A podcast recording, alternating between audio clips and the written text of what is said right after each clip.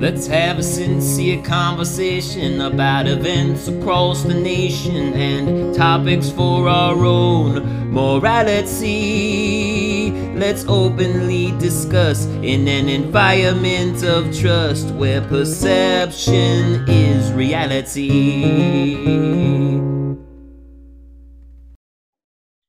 Hello, everyone. Welcome to the podcast Perceptions Reality. It is David, your host. And today I'm excited to having joined me uh, my friend, Dean Parker, who is a serial entrepreneur, a motivational speaker, and a philanthropist. Dean, thank you for joining the call today. David, it's wonderful. Who thought uh, seven years ago when we met we'd be here one day? But uh, what a wonderful way God intertwines the past to uh, lead us to different versions of success. I agree. I agree. And uh, I'm very thankful to have you in my life as a friend, uh, coworker, and mentor.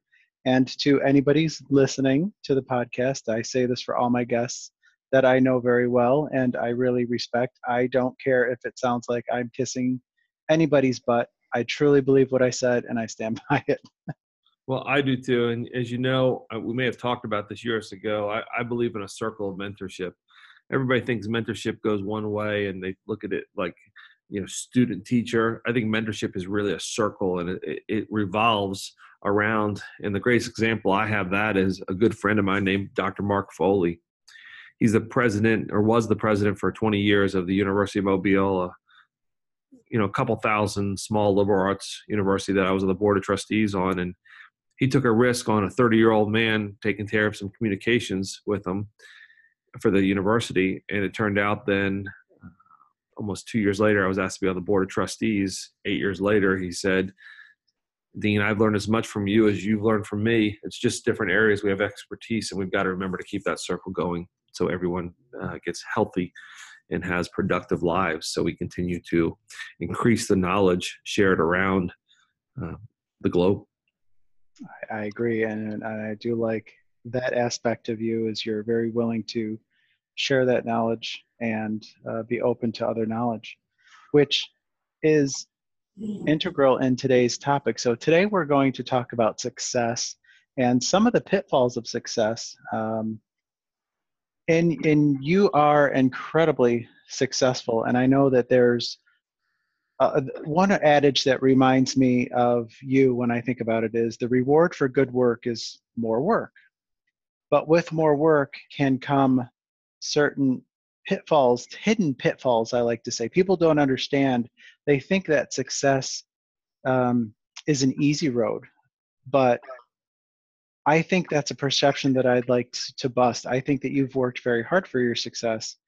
And looking at you and as a person, Dean, it, it just honestly, you do make it look easy. And I don't mean that in a negative way. You make it look easy and you're very successful, but it can't have been easy.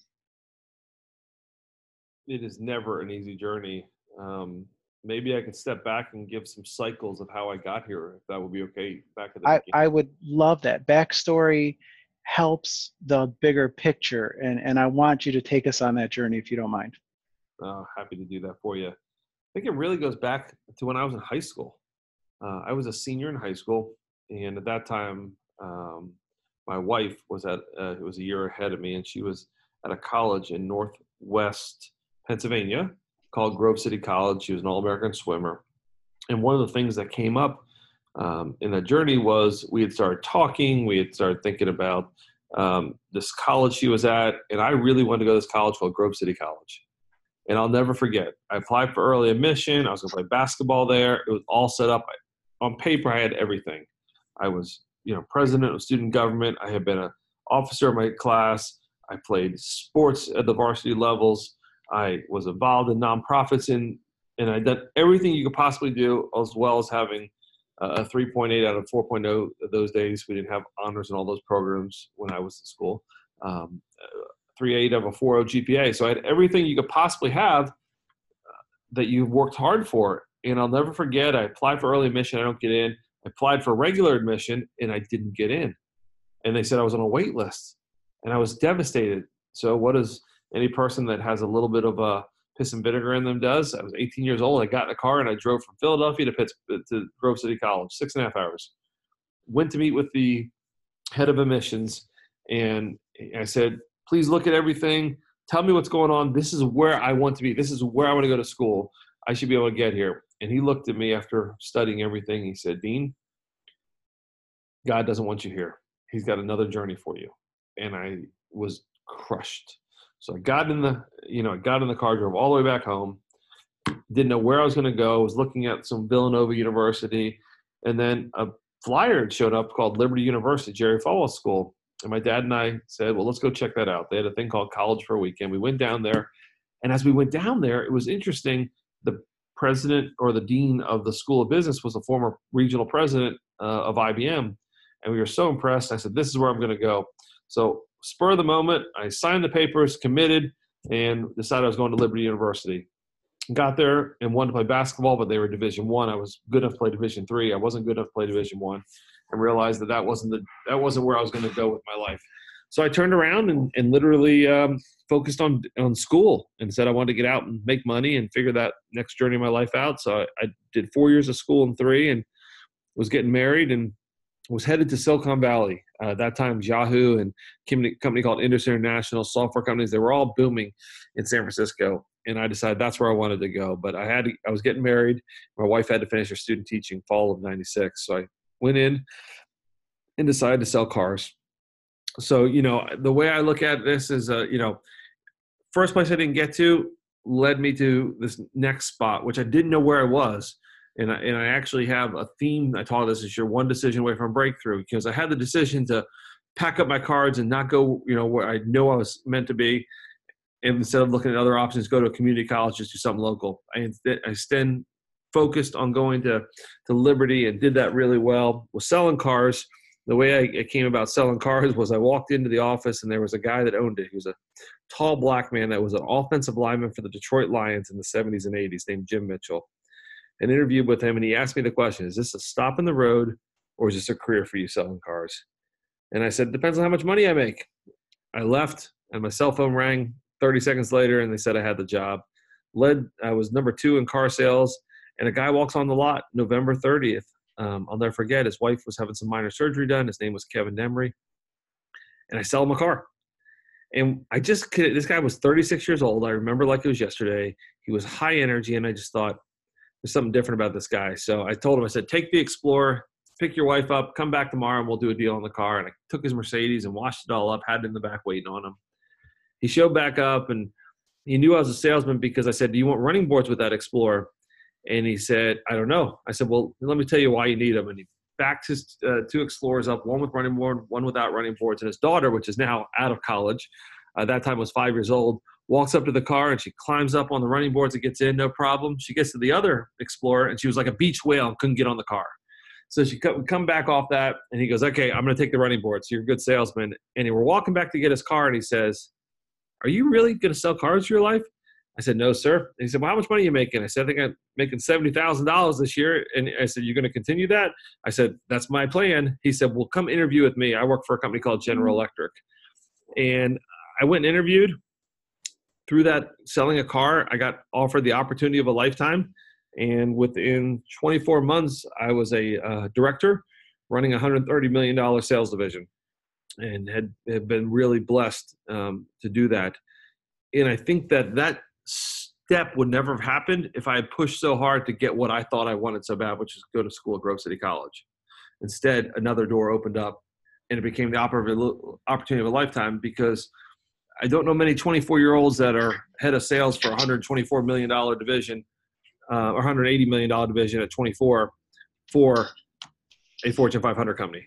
So you never quite know the road that's going to take you. And what I thought was a failure turned out to be a success. Uh, I love that story, and I have heard that story. Uh, spoiler alert for for the listeners, but I'm so glad you told that story because there were I haven't heard it in a while. There's parts that uh, I just like to hear. So I'm glad about that. Um, other than the one sidestep with Liberty University, I mean, it had to be difficult. You're you're talking about as a car salesman. It's not your life's dream. There had to be other choices that were difficult or, or hard decisions to make um, because I know you and, and you just described to us in great detail how much you're driven to succeed. It's, it's impressive. So, what was there anything else that were? Was there ever a time during that that you maybe felt a little down and you had to just buck up and push on? You know, multiple times because you know when you going down a road that doesn't have certainty, it's very uncertain and you don't know why. And let me kind of explain to you why. When I'm selling cars, I thought, why am I selling cars? I just finished school in three years and I was headed to Silicon Valley, but I didn't know that this opportunity to come and whatever job I would have gotten in Silicon Valley probably didn't match what I got the opportunity to learn at uh, General Electric and Ericsson very early on in my career. So yeah, so you had to push through because you just didn't know. It's like the unknown, and sometimes if you embrace the unknown, opportunities opportunities come out of it. Versus a lot of people tend to cower at the unknown. I'm at an unknown spot right now, and we'll kind of I'm sure come to this, but you know, I have a family office, so we have investments and those kind of run themselves. Past that, you know, I've gone through an, a turnaround that uh, didn't wasn't didn't all the way make it, and we've had to sell the, the parts of it. I've sold a couple companies. I'm now at a point in my life at 44 that I have a blank sheet of music, and I know you're a musician, and I'm ready to write my next song. And so when you're when you're ready to write your next song, you have to embrace the change, take a deep breath, and then go investigate the opportunities. A lot of people fret and worry, and when they have so much emotional energy in their mind around fret and worry, they can't see the opportunities that are right in front of them. That's why I say you're one decision away from a breakthrough, but not many people take that next step to get that decision point. And I was going to get to the blank sheet of music in, in a moment, but I'm and, and I don't want you to think that I'm not going to bring that oh, up. No, no, no. I, I think I think I want to focus just for a second because somebody who's had so much success, I think people reach these career plateaus. Like you could have easily reached a couple career plateaus.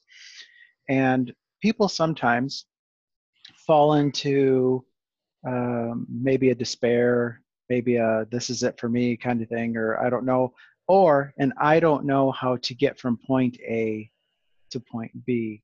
And you've you've done that. And i think you, you did touch on it briefly like you have to embrace the unknown.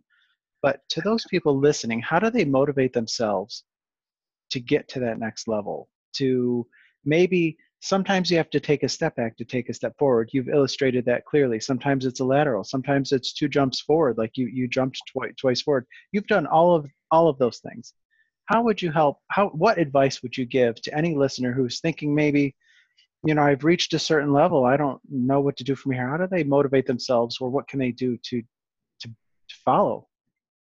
So i think it's a, there's a couple steps that i take in my life when you're going through that. Number one you know i'll share at the end of this i have like some uh, principles that i think about.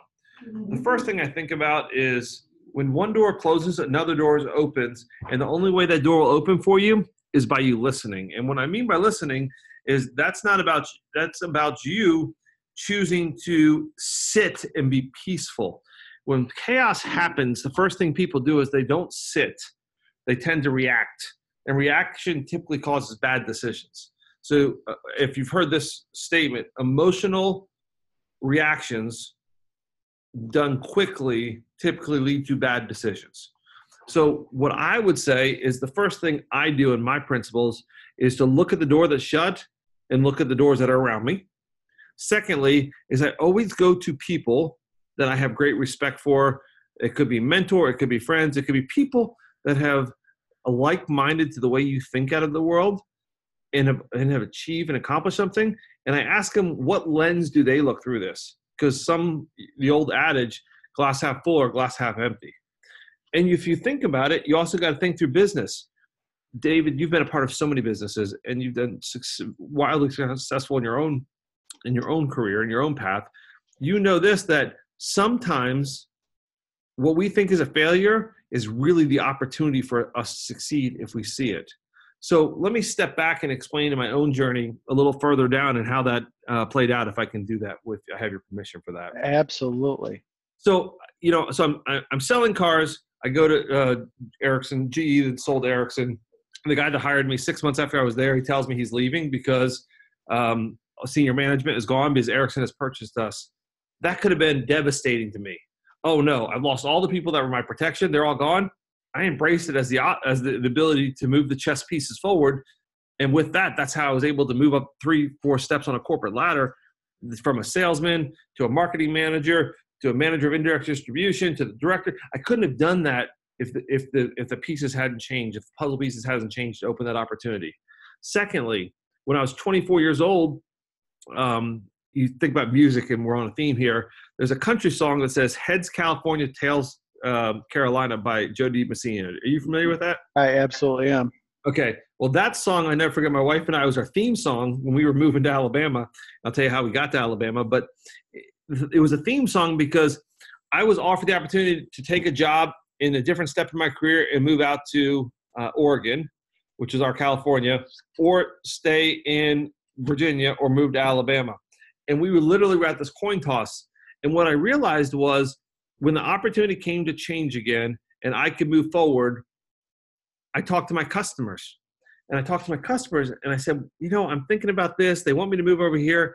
And Tom Sharp Jr. in Huntsville, Alabama said to me, Well, I'm in the paging business. Why don't you get in the paging business? I said, Who uses beepers? And he said, I have 200000 a month in cash flow with four employees in this little business. Everybody uses beepers. And so we researched it, and I thought I had five years left. We only ended up having two. But long story short, my opportunity to become an entrepreneur came out of talking to my customer. So have those conversations is principle one with your with your cu- uh, customers, with your peers, with people you respect, because opportunities come out of conversations.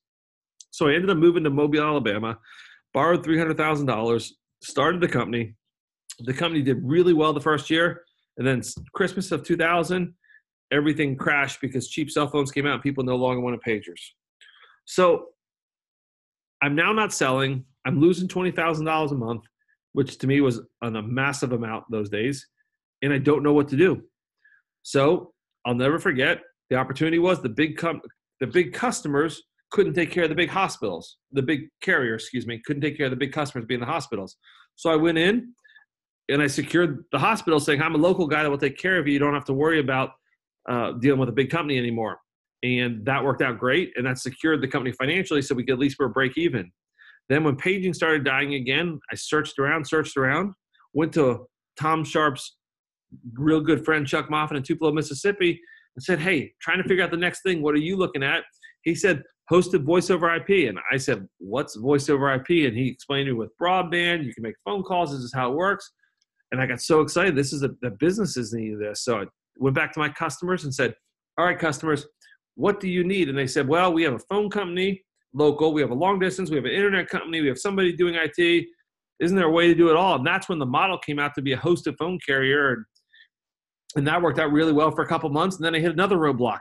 The roadblock was the equipment costs money. People are like, why do I want to pay money? My phone system works. So I then said, scratch my head again and said to the customer, what would make you do this? He said, my customer said, I would do it if it was free. So I then said, okay, how about you give me six months of your service prepaid and I'll put the equipment in so that way I cover the cost of the equipment and then I can provide the service long term, which had a higher gross margin. And through each one of these turning paths, what, what I discovered was I turned to my customer, I turned to my peers, I asked the questions, and through asking those questions is where the opportunities came out through the process, and that's where the things happen. So then you get to fast forward, we're now uh, around 2004, and we had we had had a company uh, we had called Green Path Networks. We had bought this phone switch, we were doing it, and we were traveling all over the country, thinking, "Oh no, we could." We're going to get all the big customers to people that built phone systems to resell with us to do this, and we're going to build a nationwide company. Did that for a year, failed miserably. No one would adopt the new technology. So it's Christmas of 2004. I'm back home. I'm devastated. I now have double the debt that I had before, and I don't know what to do. So I said, you know what? What would happen if I just knocked on doors and sold locally? And I did it. And that's how we built the company up until when we sold it. And there's a lot of revisions, but I hope you can see how each of those failures, following the principles of when one door closes, another door opens, listen to your customers, they tell you what they need, find the solution people need in business. and then pursue it is how you can follow a framework um, to help you figure out what's next for you. That's an awesome story. And I appreciate you telling that. I learned some things about you that I hadn't known or more information. And it's a good illustration to everybody that there is opportunity out there if you're willing to seek it. The takeaway, if I could sum it up, what my takeaway from all of that was, which is helping me, is that you have to be able to have that conversation externally with peers, colleagues, and clients if you have them, but internally with yourself. And internally with yourself, the one question that I heard you repeat a couple times was, What would happen if? That's correct. And you, you asked yourself that. I feel like if I'm picturing you, I can picture you uh, pacing in your living room, asking yourself, What would happen if? And then finish the question. And then I can see you coming up with some answers. And then what would happen if I did this? And then we now know that led to multiple successes. That question over time in difficult situations, the what would happen if, because if you don't ask, you don't know. That's correct. That's that. I give an analogy to um, some people that uh, I, I coach, and I always ask them if if you don't ask, you'll never know the answer. And there was, um, I use a small, uh, a non-business related example where I'm talking about this time I went to a restaurant and there was a special. Um, there were two specials. One was like a, a manicotti and the other one was a, uh, like a chicken parm. But I wanted both. And I was like, if I didn't ask the waitress, hey, can I just have one roll of manicotti and maybe half a chicken cutlet? It's a horrible example to everybody. That's not exactly what was on the menu, but you get the point. I if I didn't ask the waitress, and I would have never known. I would have always wanted to know the answer. Oh, well, you know, maybe I could have done this or that, and I would have had to pick one and missed out. But I didn't. I asked the question, and I got half a serving of each, and life was good. I, I left that meal full and satisfied. And I think that meal is representative of life and business, and that if you ask yourself questions, or if you're not afraid to ask a question, you can have a full and satisfying life or career. Yeah, it does. It, you're exactly right. You know, it, it, go back to you know, my faith is, means a lot to me. You know, the Bible talks a lot about you have not because you ask not. How many people never got it because they didn't ask? That's a very good question. Uh, that's a very good question. I was talking to uh, somebody today about the secret uh, and the science behind luck. And I was explaining to him that luck can be created because of the way uh, uh, the, your perception. And again, this is about perception as reality. So the perception that we find is that somebody like you who is looking for opportunity will find opportunity. Somebody who is looking for failure will find failure um, when I take your example and I go through your history of everything you just said, there were several points in there where there was a failure. Uh, and somebody who is on a negative mindset would see that failure and only see the failure. But somebody who has an opportunistic mindset, aka luck, they see opportunity and luck. The person who feels lucky uh, and they find a penny here or they find a dollar there laying on the road is because they're looking for those things and they are lucky. Um, I'm not to say that you've been lucky, lucky is intangible, you've been successful. You're an opportunist, meaning you see opportunity and positivity. Therefore, that's what you're going to constantly see versus a negativity. And I, am not taking away from the biblical aspect by any means. Um, I have faith make, myself. Make, make, your own success. Exactly. And I, I think that that's a good illustration of that. You know, the other thing I would tell you is uh, if I can bring it back to the principle we talked about, the circle of mentorship. Mm-hmm. Back to you. Remember the guy that sold me the car, Kevin Demery. my, he, for those for those listening, Kevin was my roommate. Yep, that's um, where I um, was going. Yep. But think about what happened if Kevin left, went off. He for after leaving Ericsson, he actually went to work for the company my father ran called Indus International, one of the companies that I was looking to go be work at out of college he went off, did that, moved back to Detroit, became an entrepreneur, started his own company. Unfortunately, market damnistics sometimes don't work in your favor. It didn't work out for him. After 10 years, he folds up shop. And what's he do? He calls me, and I said, You know what? This young guy sold your car needs a vice president product management. I need you to come put my product uh, together to scale this company. So he moves. So he gets on a plane, move, come down to interviews, decides to take the job, and then he turns around and he moves his family here. And I don't know if he ever told. Did he ever tell you what happened the day he, he moved here? I bring. Uh, I was taking him to a. a, a we are going to a, a nonprofit or a, a, gala. Basically, we had donated some money to go to a nice dinner. Uh-huh. I shake his hand. He said, "Hey." He goes, Donna didn't feel like it. She's back at the condo till our house is ready. Get everything ready. I said, Great. I got good news and I got good news. He said, Well, what's the good news? He said, I said, I just signed to sell the company. What the hell? I just moved my family here.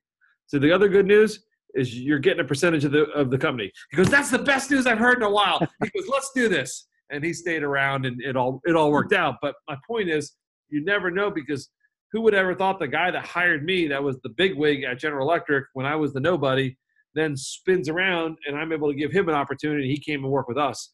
Um, and also was your uh, music buddy and, and, and, and, roommate for a little while. Yeah, yeah, uh, that's I did not. Uh, he hasn't told me that, but I think I did know that. I think one of well, maybe he did, maybe you did. Old age and memory fell, um, but it's still a good story, and it plays into something that uh, you'd call it the circle of mentorship, but it's also about paying it forward. And you you've done that a couple times. Uh, well, more if if I don't mean to diminish. No, more than a couple times. All good. Um, I I think people really need to do that more if they give themselves again this is my perception of how to create luck and how to get in a good cycle is that if you're willing to pay these actions forward um, good things will come your way almost like a karmic cycle um, I talk about my coaching career quite a bit. One thing that I would like to publicly state is that I've never accepted a penny for any coaching advice that I give um, at all. I, I, I enjoy it uh, and I, I do it for free willingly. Um, but good things have come from that uh, in in general. So that's that's I think that plays into your circle uh, because I don't think that you've ever unwillingly or held back when somebody's asked you for anything? No, we love people, and that's the key. Give give all you can give. I'll never forget one of our general managers before I got to my my version of General Electric was John. Can't even remember his last name. Uh, one was Casey or, or, or one of them, but he then went to be the CEO of Stanley Tools. And I remember when he was the CEO of Stanley Tools, he used to say the thing. He says, "Hey, give all our competitors our recipe to success because being able to read a recipe and being able to cook a meal are two different things. And just because you have the recipe doesn't mean you're able to cook the meal. That's absolutely true. That is absolutely true. One thing I'd like to come back to and then uh, draw it to a close because I've taken up a lot of your time today is the sheet, the blank sheet of music. One aspect or one pitfall of success is there comes a point when somebody like yourself who has been quite successful reaches this point where now you're looking at a blank page. And i don't think people and, and maybe a pitfall is the wrong word to look at but i think people just perceive that there's a constant flow. I don't think they understand that there's a creativity involved in that next leap that next jump so one would think, wow, here's Dean Parker. He's actually struggling with, he is even struggling with what to do next. So can you walk us through like, what are you going to, I mean, you kind of did walk us through like the what would happen if, but now you're looking at a complete blank slate. How, what's the reinvention process look like? So I've been here before, and I think you know one of the things to remember is and let me just step back to another example if we can have another couple minutes of your time. Yeah. I think it'll be important to remember is, you know, I sold the company and then after that I took some time off and I got a call the day I agreed to sell the company, uh, which was about a year, about a year uh, and a half ahead of time, and Gary Palmer, which is which is now the congressman in uh, Birmingham, Alabama, at that time ran a nonprofit, a think tank, um, and he called and says, "Hey, would you do me a favor and would you send uh, a, your plane to pick up either Dr. Ben Carson or Bobby Governor Jindal out of Louisiana?" I said, "Well, you know, I've always wanted to meet Ben Carson." And I said, I read his books as a kid because my senior year, I was one point short of all A's. And my principal said, if you read Think Big and Gifted Hands by Dr. Ben Carson, then I will give you that extra point. And he did. And I did it and he did. And I put the shelf, books on the shelf, never thought about it. So then, so this is how opportunity works. I'm literally have made the deal verbally to sell the company. No one knows about it. We're going to start the process. The same day, uh, because I landed in Austin, Texas to pick up Dr. Ben Carson. I make the deal. I walk and shake his hand for two hours. We have the best conversation. Headed to Birmingham. We land, and he says, "Dean, here's my cell phone. Here's my email. By the way, I think God's gonna do something great through us one day. I never think twice about it." He invites. Uh, I get an email from Candy, which is his wife, inviting my wife and I down to a nonprofit gala. We get there. There's a thousand people in the room. I tell my wife, he probably won't remember me. He not only remembers us, he had invited us to a, a party the next day. We show up at the party. We think there's going to be a hundred people there. There was five people. His best friend, the chairman of his nonprofit, him and his wife, uh, the founder of Calvin Klein, and myself. And at midnight that night, I'm playing pool. My wife's singing and playing the piano with his wife, and a relationship was pushed. Next thing I know, I get a call from him saying, "Would you like to be a part of the campaign?" And we, we kind of talked about what I would do. I he's at my house because two years before he had signed a, a speaking engagement to speak for the University of Mobile. He's at my house spending the night that night, and he asked me to take on a role, which three days later I accepted of being chairman of finance, uh, the national finance chairman for the his presidential campaign, which is one of the top two people on the campaign. I go from never being in politics to a week later being on CNN asked that I'm an expert on raising money politically, which I hadn't done. So, like anything else, I say that principle because talk to people, meet people. You never know when you're going to connect with somebody that's going to give you an opportunity that will change your life. And I truly was blessed to be a part of uh, the team, uh, lead the team that raised more money than ever in a primary uh, primary presidential campaign of $61 million in 11 months. Um, learned a lot. Learned that uh, how dirty Washington is and how we need good people to step up and fix it. And that opportunity to have that on my CV or resume that I never would have had before to be in politics has opened a lot more opportunities.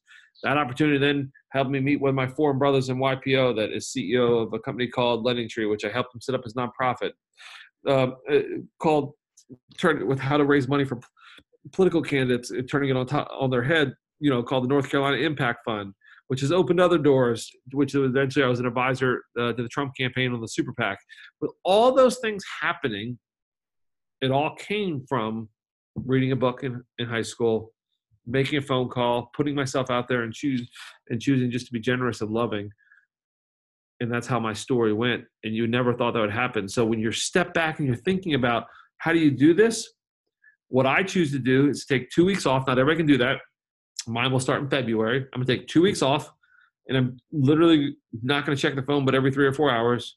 I'm gonna have everything taken care of, so no one needs anything unless it's an absolute emergency. I'm gonna read books. I'm gonna pray. I'm gonna meditate. I'm also gonna take time after this next two weeks to travel around and go see people, people I haven't seen with, people I know I need to connect with, people that run uh, companies. Listen to opportunities, write them all down, sift through them, find the opportunity I want to pursue next, and then pursue it with everything I have. And that's the, the thing that I hope is a framework that can be used for your listeners to think of how they would do that. Clear your mind, talk to your connections, build a list, figure out what makes sense, vet it against the people that you that, that, that you trust and respect, and then pursue whatever you choose with every passionate bone in your body. And I'm sure during that process, you're going to ask yourself, what would happen if. There you go. But I want to make a point.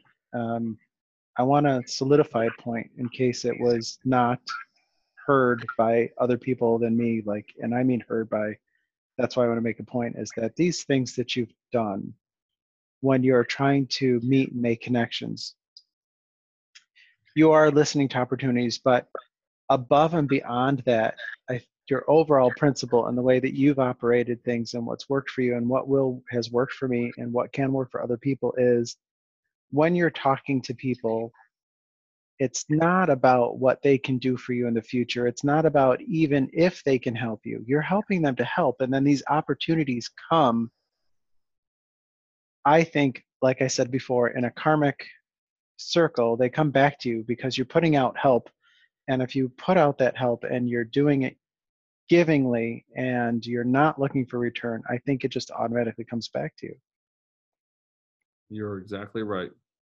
So the point I wanted to solidify, in case I didn't just do it there, was you, Dean Parker, didn't set out to do these things because you were looking for return. You did it because you genuinely wanted to help people, and opportunity came from it. Correct. Exactly, and that's I just want that to be clear because somebody as successful as you gained from that opportunity, but there was never anything that you were looking for. It's just because who you are, you want to help. And that help combined with your drive to succeed is basically what I would almost call your recipe for success. And, and going what you say is, I never give to get. I give with nothing in return. The blessings just have to come back to you. Yes. Yes. And that's what I think that's the point that I wanted to make sure that that people understood. Um, that it's not a recipe of just going along with the motions to do to get, give to get. It's not about that. I don't do that. I know you don't do that. And I wanted to be clear about that. It's it's we give because there's a reward in giving. Uh, it provides happiness. It gives you purpose. It does all of these other wonderful things that I'm sure you're much better at articulating at because you're the motivational speaker. Um, I don't even play a motivational speaker on TV. Uh, I'm just me. Uh, but through that selflessness, opportunity is born. That's exactly right. Again, you have not because you ask not. Seek to give. Another thing I tell people is when you're hurting, what's the first thing you do is you help somebody that else that's hurting. And you'll see you get repatriated emotionally for loving people and treating them with every respect. And you got to think through those things as you take these steps in your lives. Well, that's why you're here because my response to that would be I couldn't have said it better. And there's a reason that I asked you to be on here to say exactly that because you do say it better. Uh, you're the man. I always appreciate the chance to sit down with you. So you know what I always do at the end of my interviews when I'm interviewing somebody is I always do a uh, quick five questions. First thing that comes to your mind. So uh, do you want to pepper me with five questions at the end? Uh, and uh, first thing comes to my mind in, in what we call the uh, lightning round. Yeah, I'd have to think of some. I mean, the first question that comes to my mind is when are you going to come to Houston so I can take you to a Rockets game? Uh, uh, I'm gonna put that. I'm gonna put that on this year. I'm gonna do it in 2019. It's on my calendar.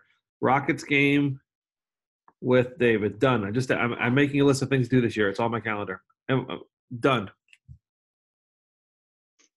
All right. Well, there's there's one. Um, another question is, did you ever buy the orange Jeep that we both wanted? Answers: I bought a white one and a gray one. I never got the orange. I was just talking to my kids about that the other day. I've never gotten the orange, and I'm going to get the orange one day. I've had a lot of vehicles, as you know. I have a love for automobiles, uh, but no, I did never got the orange one. That is on my to-do list. They just came out with a new color this year for orange, so maybe this year. Oh, they did. I'll have to look that one up. Uh, and, and just so everybody knows, there was, uh, I almost want to call it a marigold orange Jeep that we both liked, four door. Yep. Uh, I forget which trim model, but the one with the, the nice big wheels and the nice off road package. Uh, that just was stunning, and we both wanted it. And I thought for sure by now one of us would own that car. Well, you know what? It's, it's too busy. We got. We're we're gonna have to go back to that. Where do you plan to travel to next? You are always on the road. I mean, you are always on the road, and you go to some great places. So I'm- where are you? What's on the docket? I'm on a plane Sunday afternoon to Toronto to speak Monday night to um, 30 CEOs in Toronto for YPO International Young Presidents Organization. All right. Question number four would be What is the one non work related fun activity that you're going to do to take time for yourself while in Toronto? Oh, that's a hard one because I'm going to Harvard Business School because every year I go back for a week to uh, sharpen my skills with other CEOs. And I'm so far behind in my reading and my case study, I was going to spend my whole time reading. But I think I will go out Sunday night. I have a friend that I'm going to call. I'm going to have him tell me the one place I need to go Sunday night while I'm there. And I'm, uh, I'm speaking to a guy that owns a family office there. So I will do that while I'm there. That counts. That counts. And lastly, I'll end with this. What do you do to charge, recharge your batteries? For me, um, I like to play golf. Uh, that's a very become a very relaxing sport for me. Uh, I enjoy the thrill of doing something that's different than uh, mind-numbing watching TVs. I also enjoy going to the beach. Uh, there's something peaceful of sitting on the balcony or sitting uh, on the beach, listening to the water hit. And I happen to live in a beautiful area that's warm most of the time, as you know. Mm-hmm, mm-hmm. We have a couple beach homes in New Jersey and Orange Beach, Alabama, that we go, and I'd love to just go there, relax, do nothing, um, but the one principle I think I've learned more in life is you acquire all these things which require time and maintenance. Is the one thing I'm trying to get to is getting into. We always talk about build scale in business, but how do you build scale in your life so things are on auto control, so you don't have to worry about everything. When I say worry, not as like you worry, but you know, like things always break, things happen. Put everything in auto control so you can just enjoy the things you've worked so hard to achieve. It is important to to do that. We've uh, since moving down to Houston, we've downsized, got rid of a lot of stuff. So we we we call it decluttering, and uh, we are shedding those kind of assets, so we are more free to enjoy just this time together. Wonderful. Wow. Well, thank you so much, Dean, for your time. I'm hoping to coerce you into, uh, and I know I don't need to coerce you. If I ask you, we'll just do it, but uh, maybe another topic in the future whatever you want, I am here to serve you, my friend. Appreciate you having me here, and uh, thank you for the opportunity to speak to everybody today. Great. Thanks, Dean.